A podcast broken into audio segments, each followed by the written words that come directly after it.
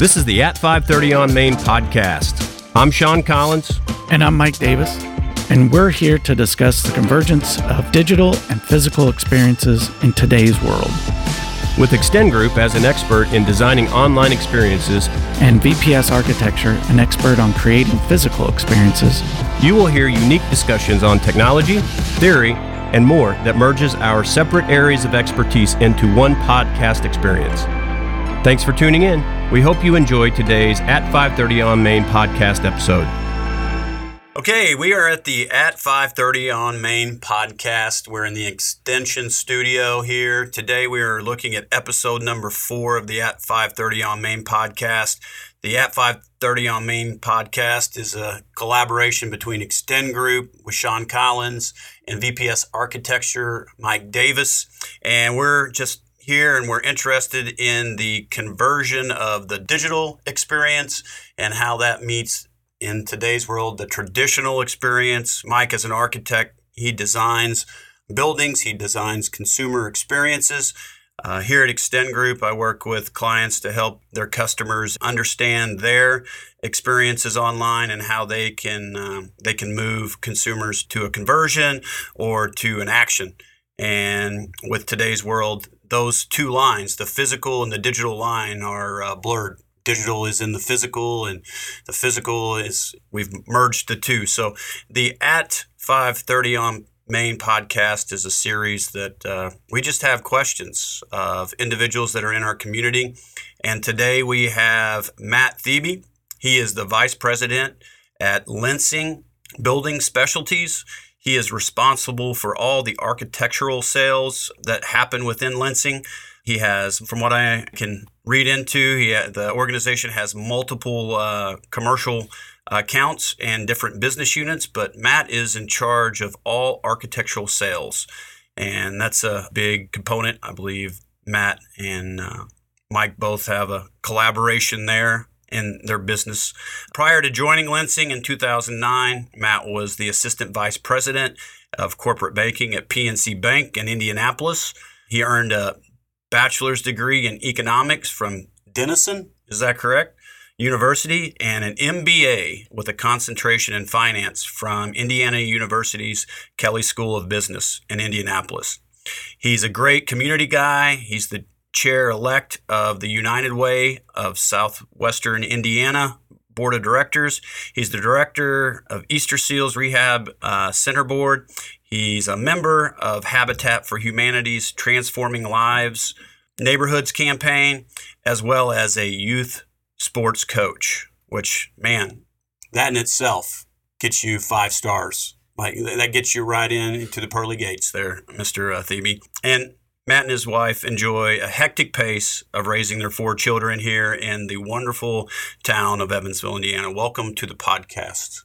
Thank you, Sean. Thank you, Mike. It's exciting to be here. And for those listeners out there, just hang in there. I'm sure the second half of the podcast will be worth checking out on your commute home. My goodness. Yeah. I mean, I had to read through. I mean, can you do any more? I mean, what else could you squeeze in there? Uh, well, thank you. You guys are busy guys yourselves. So it's a fun time to be uh, raising a family, contributing to the community, and of course, growing our business and uh, helping uh, what I call home grow.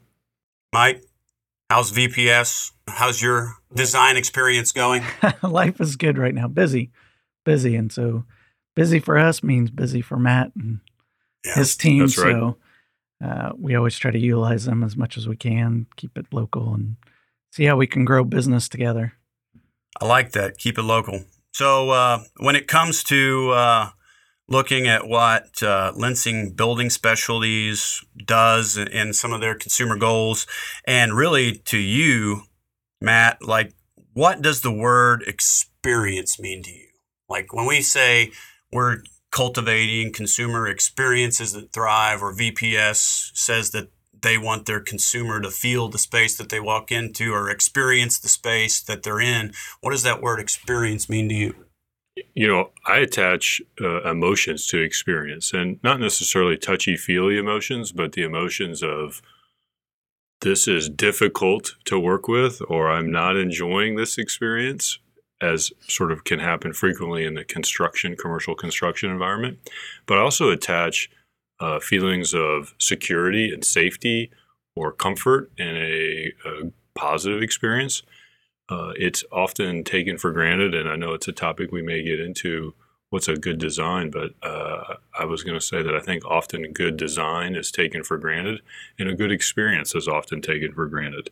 The emotions are generally positive, and you only remember the ones that are out of place. So, so with Lensing, when you, talk about the architect experience and the business experience with the contractor, does that experience? It's not always sunshine and rainbows.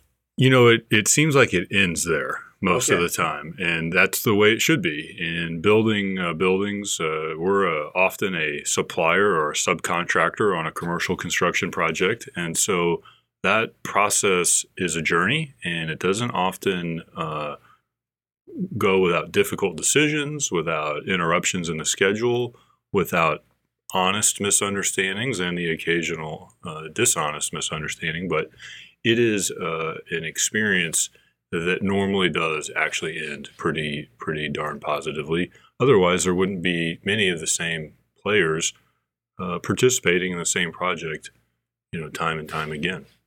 Uh, when you talk about those experiences and those relationships, I mean, we talk in the in our world, the digital agency world. You know, ten years back, the average customer experience lasted, you know, 10 to 12 years. Mm-hmm. In in your area of, of concentration, like ours has went down to now in the, the digital agency world, we're down to two to three years and then the client's moving on to the next one. That's just the internet of things, more options, more opportunity, kind of the race to the bottom. What what's your average consumer experience? What time? Sure. And so, you know, we would say that we on average have two types of customers, and I'll probably focus my comments today on our commercial customers, uh, not so much our residential customers that would be your normal homeowner. So, on the commercial side, I think we're very fortunate as a company. We were founded in 1948, and we have relationships that have uh, that continue to this day from that time period. Now, wow. that's certainly not the norm, but I would say that it is the norm in our commercial business that we have relationships that are easily a decade, two decades, three decades. I think it's awesome that I have the opportunity to work with members, uh, second and third generation of members of families that have their own business that worked with, whether it be my parents, my uncles, perhaps my grandfather. It's a very unique position to be in. So I, I do think commercial construction in general and in this market has enjoyed some stability in terms of who's in, involved. I would also say that we value long term relationships more than we do next week's sale, next month's sale. So uh, there have been challenges, whether the challenge is one that we created by maybe some uh, difficulty on our end, whether it was inherent to the project. We've always tackled those challenges with a long term view in mind. And by and large, it seems to pay off with a, with a long term relationship. And I think it's also a little bit of innovation on that. From uh, we're both in the same field, and if you're just churning out the same old, same old, that's correct. You're never going. You're going to die off, and you're going to go away, and you're not going to keep those clients because clients are constantly. And now it's getting faster, and so now we lean more heavily, I think, on the supplier end to say, what's new? What do you guys have that we could take to our clients and present or use in our buildings? And going back to what Matt said earlier, it comes down, I think, bad relationships. It's the more you leave everything up to interpretation down the line, the more you have that headbutting, but the more clear you can make it. This is what we want. Um, this is what we're designing. This is what we're going for. This is the experience we're trying to create. Then they understand what they're providing, and there's less interpretation, right, to to make mistakes. So, for the individual that's listening to this podcast, can Matt, can you give us a little bit of what the experience is, how you fit into the holistic approach to how a building comes together? You know, Mike is the architect, there's the GC, there's all like, how does Lensing Building Specialties fit into this mix?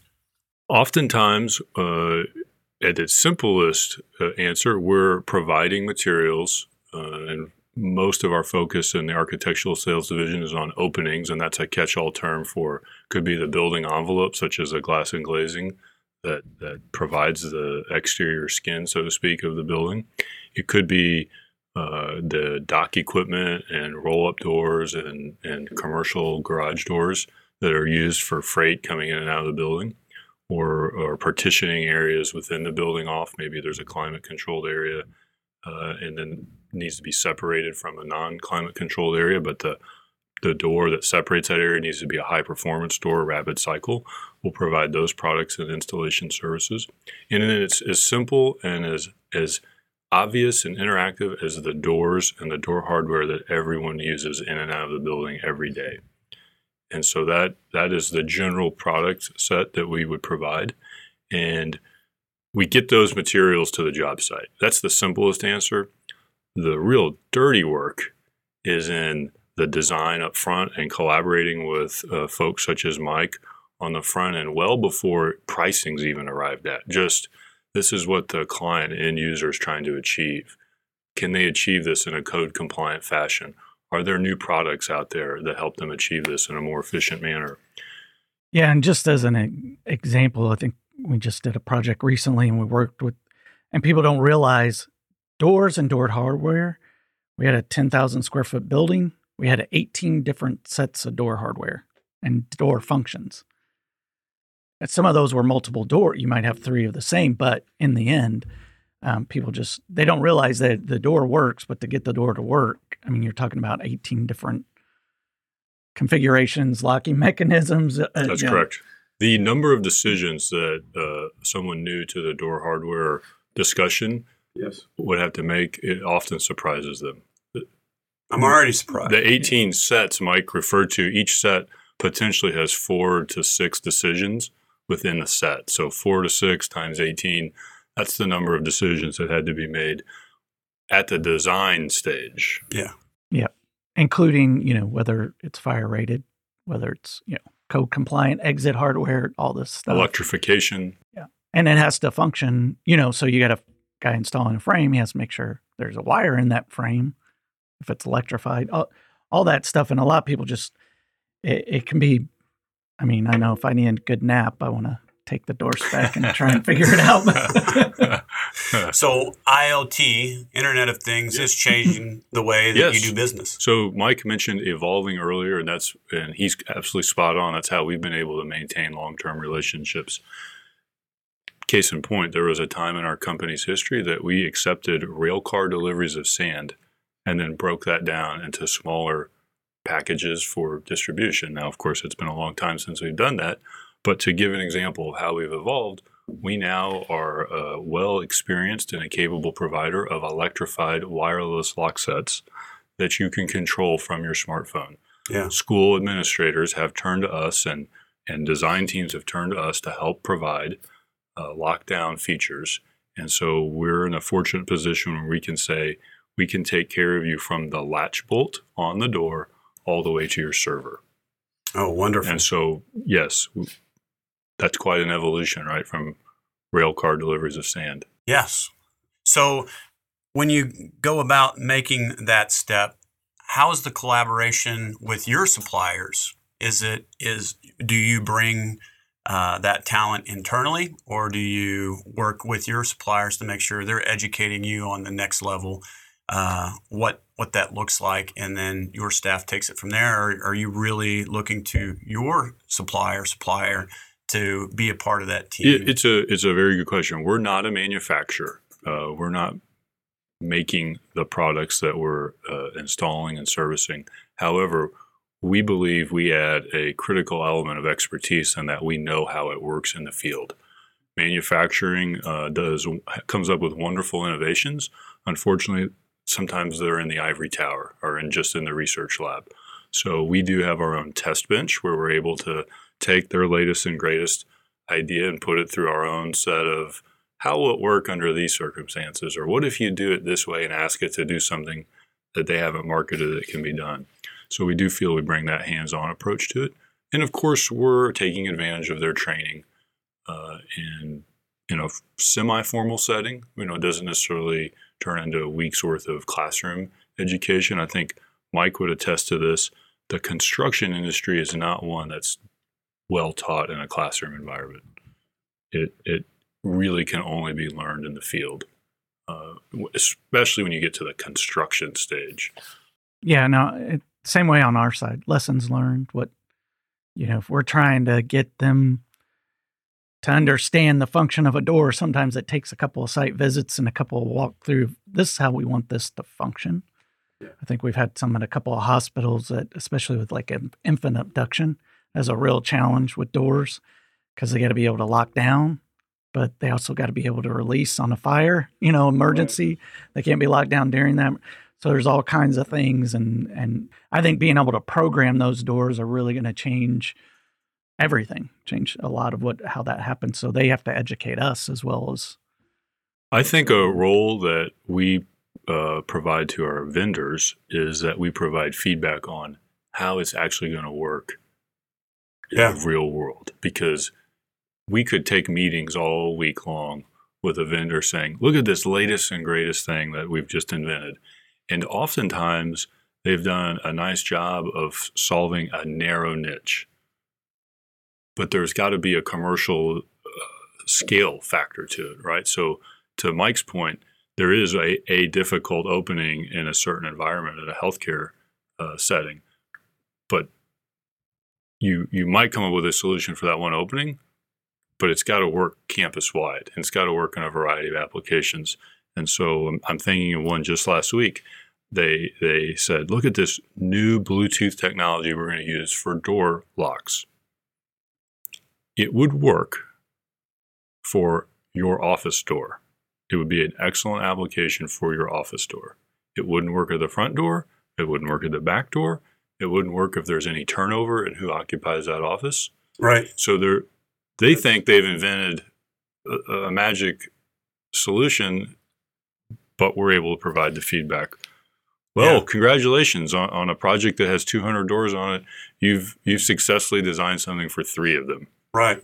Yeah. Well, and that's talking to facilities people is very important to our job because they've seen it all. They have to maintain it. They have to take care of it they have to change things when something changed and the and the boss is like i need this fixed well if it can't function that way the way they function it's not going to work in the end uh, let me if i don't want to uh, perform an advertisement here but let me talk about a concept that i thought was uh, interesting at the time that it launched and then we can talk about the pros and cons of it so a company decided that the uh, internet of things was the wave of the future lock set but it also realized that not every facility or end user or designer was ready to make a leap into a fully connected and wireless solution. And that the old keypad lock for some folks was good enough for now, despite you know the many cons of a, of a standalone keypad lock. So they designed a lock set that was adaptable and you could maintain the lock set on the door, which is the bulk of the expense and the and the installation labor, and just change out a few components at the uh, top and the reverse side of the lock set. And that was an innovative approach. However, it came quickly apparent that the the steps to convert and upgrade weren't feasible. And so what we have seen is that some folks have just skipped all the early steps and just gone to the fully loaded feature set. And so I, I often wonder how much R&D was spent on trying to make it modular when the rate of adoption clearly pointed to just go to the full blown solution. Yeah. And that's uh, similar when we talk about at Extend, where with our automotive uh, manufacturer clients, you know, the Internet of Things is in play throughout the automobile today. And, you know, everybody has 72 apps you know, yep. that are all, you know, connected, whether it be, is it Sirius? Is it, um, you know, am I going to have Alexa installed? I'm going to have all these these items. But then when you take it down to the parts manufacturers, their customers are actually the technicians, the one that throw like when that vehicle needs serviced.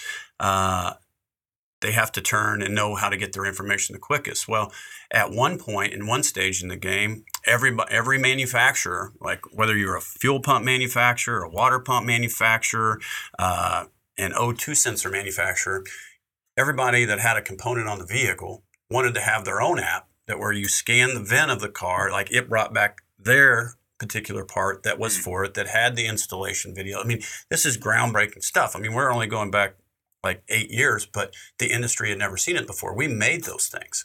But after we created one and we created three and then we created five, all of a sudden, uh, we always consider our customer is the guy or gal who throws away the box. So they're going, you know what? That's great, but I just want one of those because I work on multiple brands, multiple, you know, series. Like I don't need one just for ignition coils and I don't need like I need one that has everything in it. And now you're talking about standardizing an entire industry. You're talking the ACES and the PIES data is how uh, manufacturers catalog their parts. Well, then that would have to be distributed from a global or a international organization that was trying to mandate how all that was that information was being dissected into this one app. And uh, we were building those in let's see 2011 2012 and there's still not one today that has reached the end consumer that has all those things. So yeah you talk about all the r&d we have built the one the five the many that they're great. They're award winning. The use, user interface is spot on. The, the technicians love having them in their hand and, and just the one, one scan here or the enter three digits here and it brings up exactly what they need. But that's only for like one of, you know, thousands of components. Yeah. I mean, we do it in this, in our world all the time because when it comes to money, everyone talks about standardized. We're just we're going to do the standard this, and everything's going to be modular, and everything's going to be this. But as soon as you start involving the end user, you start involving the customer and the client, and and get what they want. They go, "Oh, that's great because it's going to save me money." Ah, but can we change this and this, and, and then pretty soon everything's custom. Yeah. And so with us, you know, 3D modeling, being able to take a curtain wall. I always say this when when we have BIM, it's like manufacturer wants architects. Here's a little secret to spec their stuff, give us 3D models of it and give us something that has parameters that we can stretch and pull and still work within your parameters, like a colonnade or curtain wall or something like that. Because that's what we're going to use. If we have to create ourselves, then it's a lot more time consuming for us. And you're probably just going to get the generic, right? The generic version. And then we're going to say, you guys interpret how this is going to get done. So in the the good old days of web development, we had we had waterfall technology, and I was talking to uh, Aaron about this yesterday. Of the okay, we're going to ideate, and we're going to come out with our standard, uh, you know, what our statement of work is, and the statement of work will have everything detailed, and then we go into each one of those details has their own project plan, and everything went one at a time, and you know that would be from ideation to statement of work to actual wireframe designs, and then how those would be converted into uh, user interfaces with color and theory applied to them. And then that goes to the programmer, and those bits and pieces go into how they do their piece. And at the end, the consumer, the customer, our end user, would be able to then use the prototype. Today, Agile, all of that happens all at once? Is there a similar, like with the, you know, we talk about the convergence of technology and physical experiences. Is is that all happening? And it's all happening. Yeah, 3D model world, and people are jumping on board or kind of falling back because ultimately, at the end, I think what's going to happen, I would guess within five or ten years, is that we're going to build a model and that model is going to be handed over to an arc sales and it's going to be handed to the contractor and it's going to be handed to everybody and they're going to do all their takeoffs. And they're going to know exactly what they're doing and what they're providing and that building's going to be built in a 3d environment yeah. before it's built in the, in the real world. So you say the sketches or the buildings completed is is in the future. Would it benefit everyone involved as that 3d model is being evolved and established internally if it was notifying all those suppliers of what changes were being made before they you know, so they you, could chime in. If you listen to the BIM experts, they would tell you that it's happening now. And it is happening in limited instances. And there are buildings in Evansville that have benefited from BIM, the use of BIM in their construction. I'm not aware of any buildings in Evansville that I would call 100% BIM okay. documented. Uh, me- meaning, what I mean by that is maybe structural, maybe building envelope got most of the way there, maybe heating, maybe mechanical most of the way there. And at some point in my experience, I've seen, I, don't know if the term is BIM fatigue, but you know, the number of conflicts got overwhelming. And at some point, traditional means and methods at this stage were more efficient in, in resolving. And it doesn't mean BIM's wrong. It doesn't mean it doesn't have use cases. Mm-hmm. It just means that the adoption and the efficiencies of it are still being worked out. It, it, you know, the World Wide Web wasn't always as efficient a right. tool as it is right now, right? So, so when you say fatigue, so that that experience of all those that are involved is that like I have three more alerts that this project has changed, and like here it is, here it is, here it is, and everybody's checking their inbox, and there's more and more I'll and more. chime in real quick. I'm sure Mike has more vivid examples, but I recall a relatively small building and uh, maybe three or four story building, and on one floor there were over 3,000 BIM conflicts that needed to be resolved. Building got Ouch. built. Building got yeah. built. It's a beautiful facility. It functions very well all that got resolved in the field through traditional means. So. And, and, to piggyback on that, a lot of that isn't necessarily BIM not working as much right. as I call it old school thinking of this is my silo. Yeah. That's not my silo. You deal with that. I'll deal with this. And then there's no coordination and communication and going back and forth. Change gears here real quick. What's uh, something you use every day that you think is well designed? It can be anything. So the good news is, is I was tipped off on this question because who knows what answer I would have given on the spot. I, I would expect your sand wedge or seven iron. There you go. It's certainly not my driver. Uh, you know, I'm going to give a, a simple answer here. And the reason that it came to mind is that I take it for granted, right? And Mike had brought this up earlier, so thanks for the introduction. A code compliant door opening. And I'm fresh off attending our annual industry conference, where our industry association has renamed themselves the Door Security and Safety Foundation, and deservedly so. The statistics on the improved evacuation procedures in New York City following the September 11th attacks, when compared to the previous World Trade Center bombing, are heartening. And the number of folks who got out uh, that were in a position to be able to get out due to efficient evacuation protocols, and the fact that uh, door stairwells were protected the way they should be protected, but also provided egress, is just maybe the most high profile example. But on a day to day basis, I actually enjoy being able to go to healthcare facilities around our town, educational facilities, my own kids' school, and have sort of taking for granted the ability to come and go through that building in a safe and secure manner and know that especially right now, there's protections and, and designs put in place, both for the unfortunate event of a fire, which should allow us to egress the building in a safe and controlled manner, but also in the event of, unfortunately, uh, uh, an active shooter. And so there's a way to, a code compliant and thoughtful way to protect the building occupants in both scenarios. And I, because I'm in that work, so often take it for granted. But I also would surmise that the average user and visitor to those buildings doesn't appreciate the thought. Well, yeah, and we always, as architects, we always talk about doctors. Doctors have a potential to kill that one patient. Right. We have potential if those doors don't open, if they get stuck, if they're not swinging the right way, whatever the case may be, that you could kill a hundred. You know, trying to rush out. I mean, you see it in these nightclubs uh, is the one example right. that comes up. The people, it's not code compliant. The facility has too many people. Smoke starts filling it, whatever, and everybody gets trampled and they get smashed against, and, and people die. And that's what happens in our world. And so a lot of people don't understand the importance. But we can go into a lot more of that of, of when people are designing a space that aren't qualified, that just the things that can happen, and everybody just thinks, oh, it's no big deal. What uh, I watched HGTV.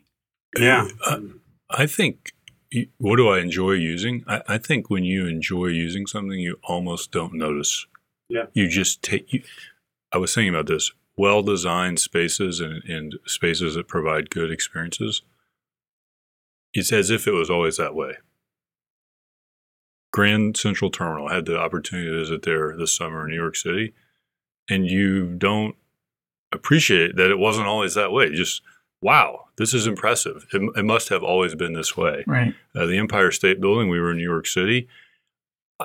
I cannot fathom how functional and and lasting that building is for the age of it.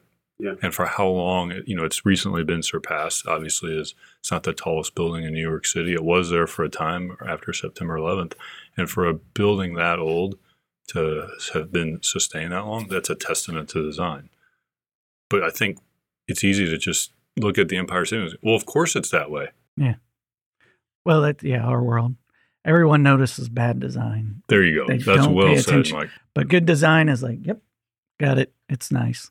There's always the, the standard bearer, and I th- just think everybody always looks at it. Everybody, well, a bit large portion of the digital community has an iPhone or a, a Mac product of some type, and when you look at their online experience, that online experience has been the same for years. The UI, the UX that went into it, and the the flow in which they get their end consumer to the products that they need, and the way that structure has been there, and it was thought out well before we are at today. Today, it's uh, well, we're going to we're going to launch it, and we're going to relaunch it, and we're going to relaunch it, and we're going to relaunch it. There was a lot of thought put into that, and if you look at iTunes as well, which is actually where everything you know that software distribution started that UI is still very much similar today to what it was when it first started. So uh, Apple's an easy one to pick out, but it's very standardized. It's very consumer focused, and they put a lot of time and effort in the beginning to even have it where it's at today. And everyone's like you said, you don't even notice that you're using it, and and it's been the same. I'm not an Apple expert, as a proud Samsung Samsung Ah, Android goodness, user. Here we go. Uh, and and no, I don't think my phone will catch on fire during our session today. I would say that you know one of the uh, pillars of them being able to accomplish that is that they were in control of an ecosystem, Yeah. and and it just makes me think how wide and diverse the ecosystem is in commercial construction and design. Wow. But that's why the Yeah. design teams, I mean, wasn't too long ago. I know Matt's dad will can attest to this, but there'd be spaces and they weren't that big. And it'd be like, okay, the third time redesigning it and constructing it because they build it as cheap as they can, get it done, remodel it the next year, remodel it the next year. And by that third time, I, I think we got it right now. As opposed to now where people are starting to understand, hey, have these design meetings, get everybody involved it's a design team. We're all so design it the first time it's right. You know, Mike, uh, having worked with Mike in the past, here's a, a just a bold faced compliment to Mike. He's willing to have the conversation on the upfront and and work through the use of the space or the inf- intended function of the opening and take compliments to him. Take the upfront design seriously, and occasionally that means that things folks don't want to hear come out. Yeah. But the old adage, uh, you know, ounce of prevention is worth a pound of cure. There's been many times that uh, just in the door hardware scope of work, uh, uh, a meeting up front saved out hundreds of hours of on-site remedy. And so, you know, if a 90-minute meeting and conversation with an end user saves an electrical contractor from having to redo their scope of work and then a drywall contractor having to repair drywall that's already been installed and then i mean it that was maybe just a third of what was involved potentially Right. Well, just even the, the all important key meeting. the all How- important key How the keys are set up saves everybody a lot of headache of not getting a bunch of keys that don't function the way they want it and having to go back and revisit it. And we're just like, "Well, we got to have this key meeting. And usually it's one and then it's another one because uh, again, the, the end user doesn't even understand how many keys can be involved and to, how many to be fair to the end user bigger. it's a, not a topic they interact with often and the number of decisions is at first overwhelming Yeah. and when we try to have our team uh, help break it down into basics we can give suggestions and guidance we can provide the pros and cons um, but ultimately the user has got to really drive the bulk of the decision making because they are going to be quote unquote living with it Oh yeah, how's it going to work? Because the worst thing you want from an experience is Um, we can't lock any of our office doors because the keys are wrong or whatever the case may be, and we or, didn't uh, realize uh, we were going to function. The lowest level member of the staff has right. key opens everyone's doors. yeah. Uh, so it, all unintended consequences of a all solved by a, a good, meeting. a good, a good keen meeting. Yeah. yeah. Sounds like that could be uh, several hours. Actually, they have been. Yeah, they have been. And, oh, they're and we usually participate in those, and I'm sure in the past that wasn't the case, but I usually try to get in there with a highlighter and say, okay, look, the, these are how these function. Like this is an egress door. This is a you know. if I could just pass along one tip to any of those listening who may have a key meeting coming up in their near future, or have a member of their team administering a key meeting. I, I from our perspective, having seen key systems, we've maintained key systems for end users for decades now. Please key the building as you would like it to operate. Please do not key it to your staff the day of the key meeting because staff will come and go. And how you trusted this individual this day may not be how you trust the next individual. Sounds like a very good piece of digital content that could be a great checklist. Yes. Yeah. Yeah. Yes. nice little checklist for uh, how to facilitate the key meeting. Check one, check two. It, it very much is. And even I think there is some software where you can actually have that meeting digitally if you needed to. And every door would be, and essentially you can say, okay, this is, you know, key, master key, obviously everything, but start at the lowest level and say it, it's going to open these doors. And that highlights all the doors it's going to open. They see it on floor plan. So I mean, it's getting there. That's all part of the BIM and, process. And back to the evolution comment and the Internet of Things. Some folks are going to be saying keys schmees. That's not the way of the world yeah. anymore. Eyeballs. It's, it's access control, and and so we have been involved with biometrics opportunities. Presents a different set of questions. Involves the IT department, which is good, but also that's another set of stakeholders that have questions and want to know why and how and what are the requirements of them? But just going to keyless entry, a card access, for example, or key fobs is a common term you'll hear, that doesn't necessarily excuse anyone from the key meeting or what it needs to become as a keying and access control meeting. There are still a number of decisions to be made. In fact, let's put a little bow on it if we can for a moment. Good design is a result of an incalculable number of good decisions. Yes. Yeah, I read a uh, blog yesterday that was basically passwords be damned in our industry because now it's facial recognition mm-hmm. and you know thumbprint. So your phone will do both of those, and if it brings it up, it should immediately let you in. And the thing of the good old password right. is now going to be uh, phased out in we, some user experience. We, in our little corner of the world, were not surprised to hear about the recent thumbprint fingerprint identification vulnerabilities. Uh, having been around biometric readers, we're well aware of the pros and cons. And you know, I've sat in numerous uh, demos where the end user was hook, line, and sinker, ready to put in thumbprint readers or fingerprint readers.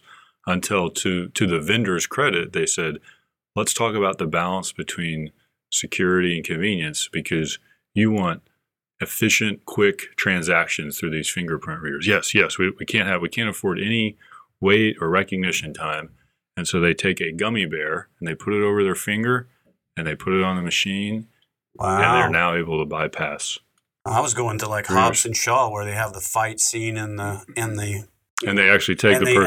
actually take the person and slam their face. you know, the, Hollywood uh, always does a good job of overcomplicating things. yeah. In real life, it can be more simple. As simple as a gummy bear. And so then you have to. That prompts the next layer of discussion about how are we going to use biometrics and what are the security settings that we're going to have. And it's almost back to the key meeting. Folks often want a key for convenience, and then that erodes security.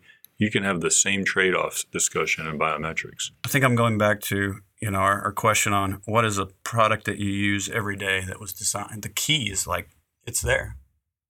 Have them for my car, you know, have them for my house and, and all those things. But it works today, it worked yesterday, it'll work in the future. Mhm. Yeah. It's enjoying a resurgence, if I will. Again, I think card access and keyless entry are absolutely uh, continuing to grow, and, and we've enjoyed helping this community adopt those technologies. However, the key is enjoying a resurgence for a variety of reasons I can tell you. because it is digital is not ready to solve every every door opening just yet. Well, yeah, I'd try to, you know, connect my garage door and then have my code door on the garage and then my front door that's connected to the internet that I can unlock and and lock uh, if I forget it and all those things. But once again, Apple has tried to solve it with their home app, but yet the manufacturer of the front door lock doesn't pair with it, but the other two do. Like I can control my garage door and but the physical door inside the garage is only keypad. So there's three steps to get to where I had a key. You know, that one thing. Large ecosystem Yeah. comment earlier, right? Yes. Again, well, yeah. Again, how important are questions? What type of cores does your facility use? Yeah. Often gets forgotten. Right? Yes. And Yes, then it it's does. like these are the wrong cores that you have spec. Oh, what? So, Matt, how has we talk about the we've talked about products? How has the digital universe and how's that impacted your experience with your clients today? Are you communicating with them more? Is it uh, helped you streamline communications? What is your customer today experience from a digital perspective from Lensing? You know, the, the technologies have been around for a while are so obvious now. They're, they're hardly worth mentioning, but let's go ahead and mention them because sometimes we forget where we've been. It was uh, not too long ago common for a set of submittal drawings that would be submitted to a general contractor and then ultimately to the architect for review and approval to be done in hard copy via mail. I was going to say, it wasn't that long ago, fax. And then fax was was an, a, a more expedient option than mail.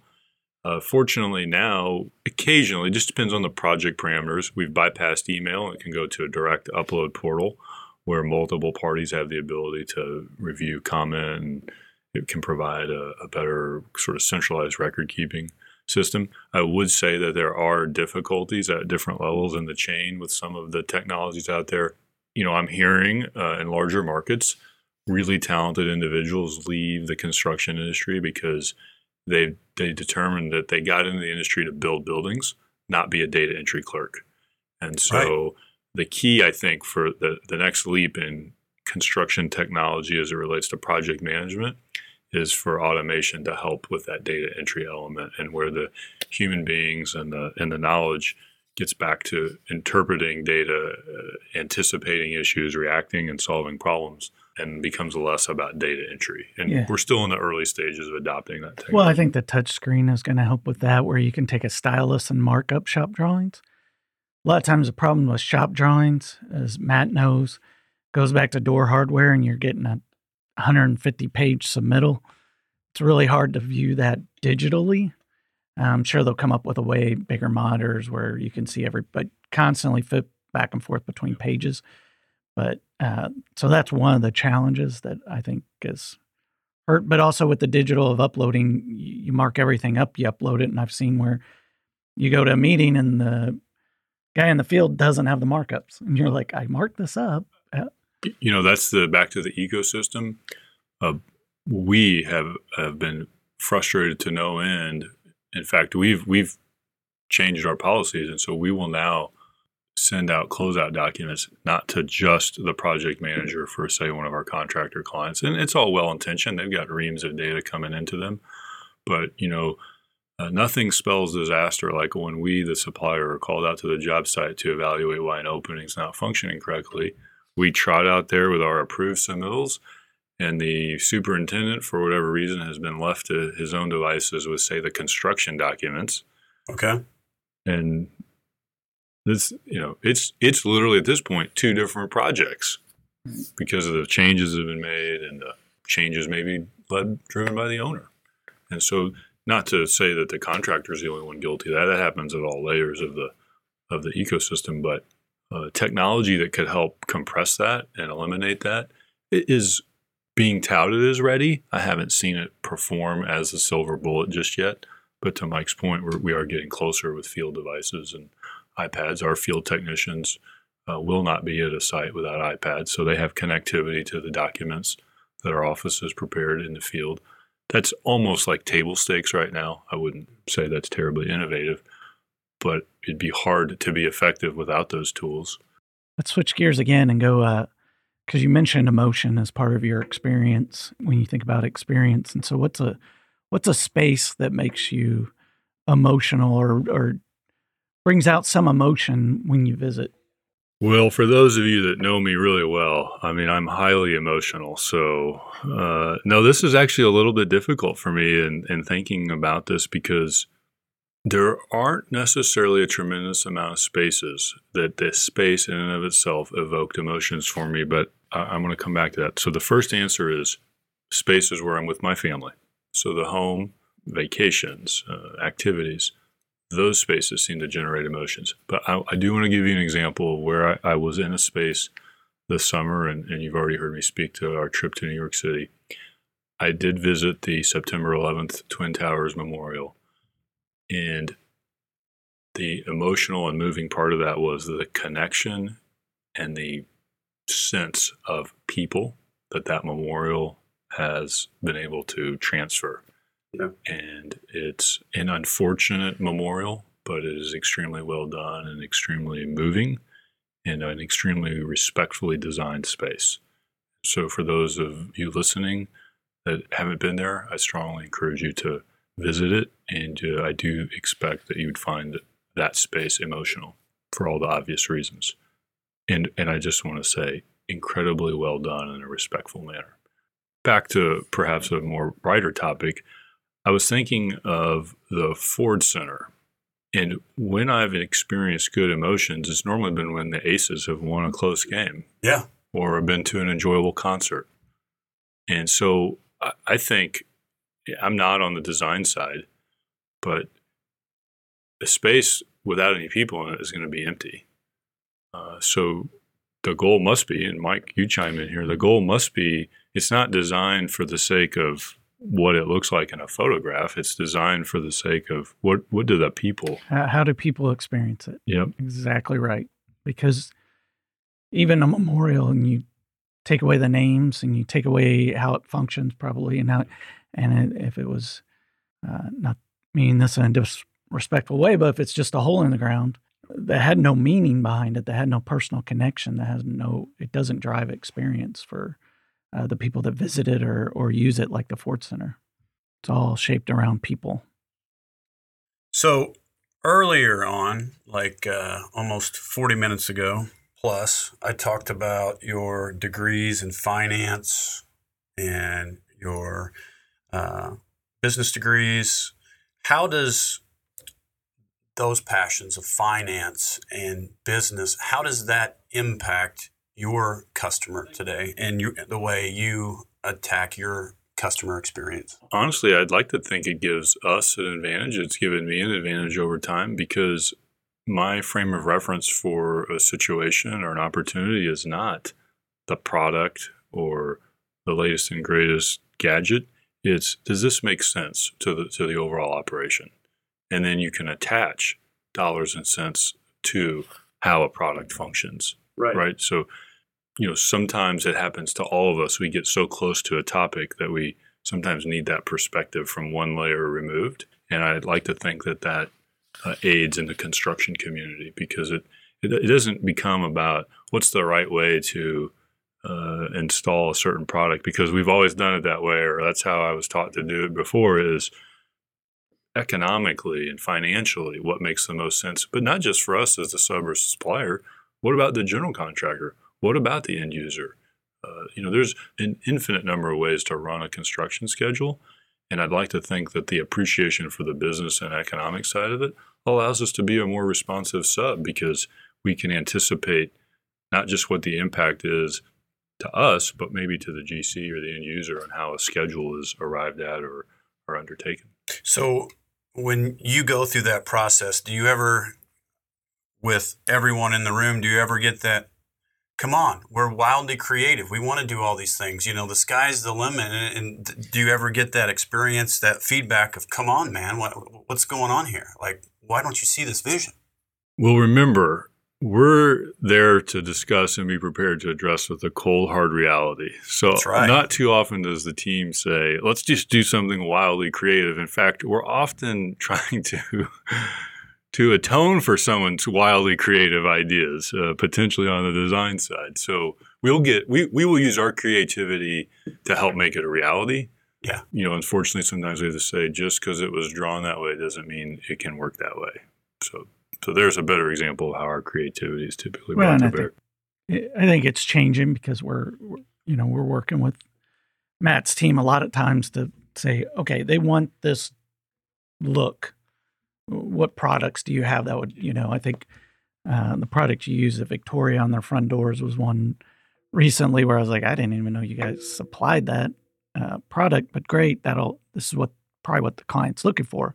Right. So it wasn't exactly what we drew up, no but it met the intent look for what the client wanted. So we do get creative, but I think we we we know our role and we'll leave the initial creativity, the envelope pushing creativity to the design team yeah. most of the time and then and then we get creative and helping them achieve Hone those it goals. Down. Yeah. Simplify, simplify. So as we begin to wrap up, is there a person, product, or brand to you that has the most authentic design experience today? Like, is there a brand, is there a person that you've met that just said, you know, the way in which they conduct themselves in person, online, like, or a brand of product? Give me an example of who's doing it right for the overall consumer experience. Shooting from the hip here on the spot. The kids recently became aware of Mr. Rogers. And there's some been you know there's a movie out right now. It's a it's a it's a pop topic, right? It's a pop yeah. culture topic. So let's just touch on that. So I don't recall the last time I'd seen Mister Rogers' Neighborhood episode, and saw one the other night, and thought to myself, probably the things that most of us would think at this age. It's a little corny. It's a little goofy. And I also came away with a healthy dose of this individual stayed very true to what he believed his mission was darn the snickers and the laughs and the questioning. Yeah. A very authentic representation of what his mission was.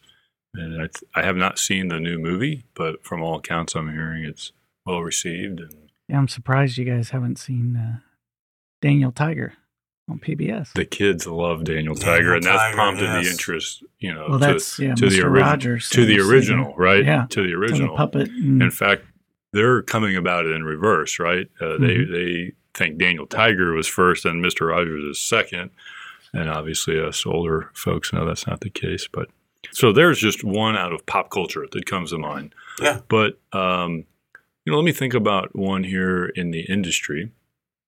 I'm going to say Raynor Garage Doors. And I'm going to say Raynor Garage Doors for this reason. Uh, they've been family owned for a long time. They've had different family members come and go in leadership positions. And yet, it is apparent that they take great joy in providing a reliable product that is often the most used door in someone's household. Exterior door, of course, the most uh, used exterior door in someone's house. Uh, they recently uh, came out with a new security feature, and they've sort of, we always say, you find out what your values are when you're willing to write a check for them.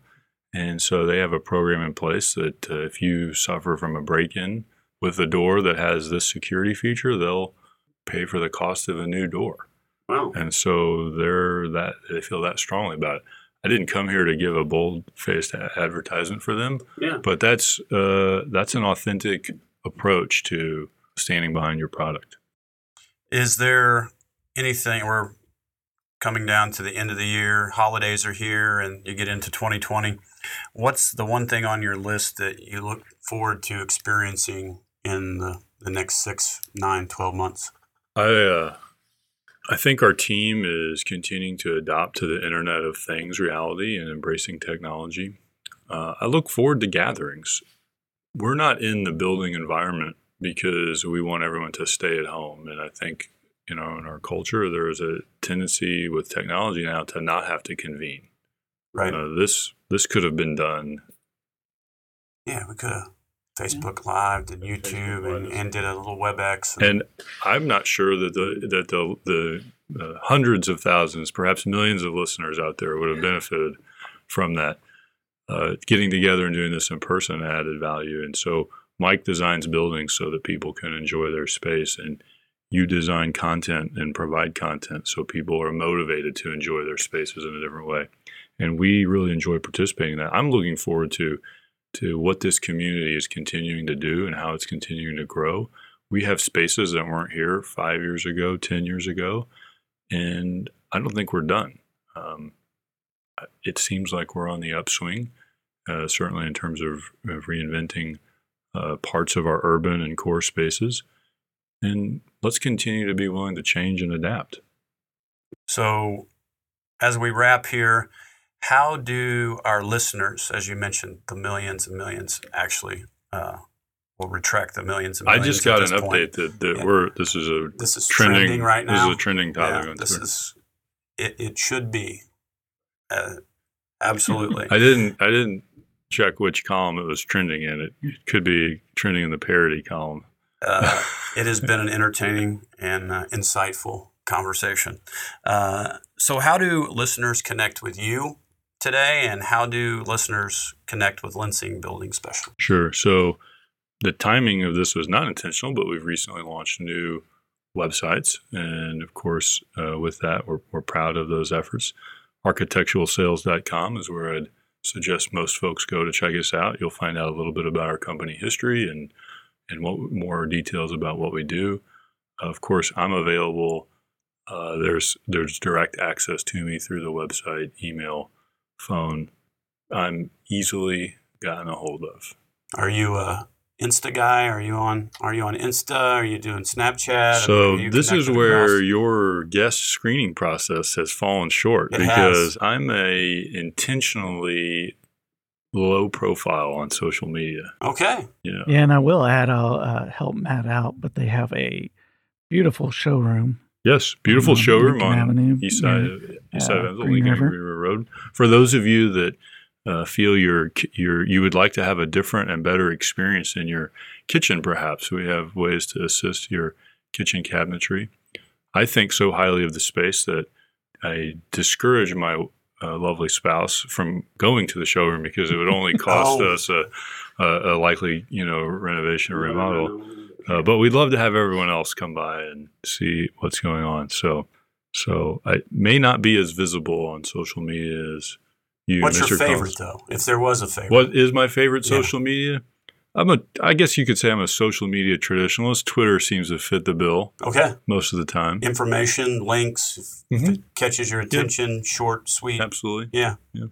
Mike, uh, any closing words here as we wrap up episode four of the At 530 on Main podcast? No, I think it was very enjoyable, and I appreciate Matt joining us. And at least he didn't talk too poorly about us architects. And but no, we try to help him out and do the best we can. Do a good good project at the end is all we're striving for. Everyone. If I could make a rec- a professional recommendation, thank you, Mike, for those kind words. You know, engage with architectural uh, professionals like Mike and, and those at his firm that take the design process seriously. It is a process, it's not a, necessarily an outcome.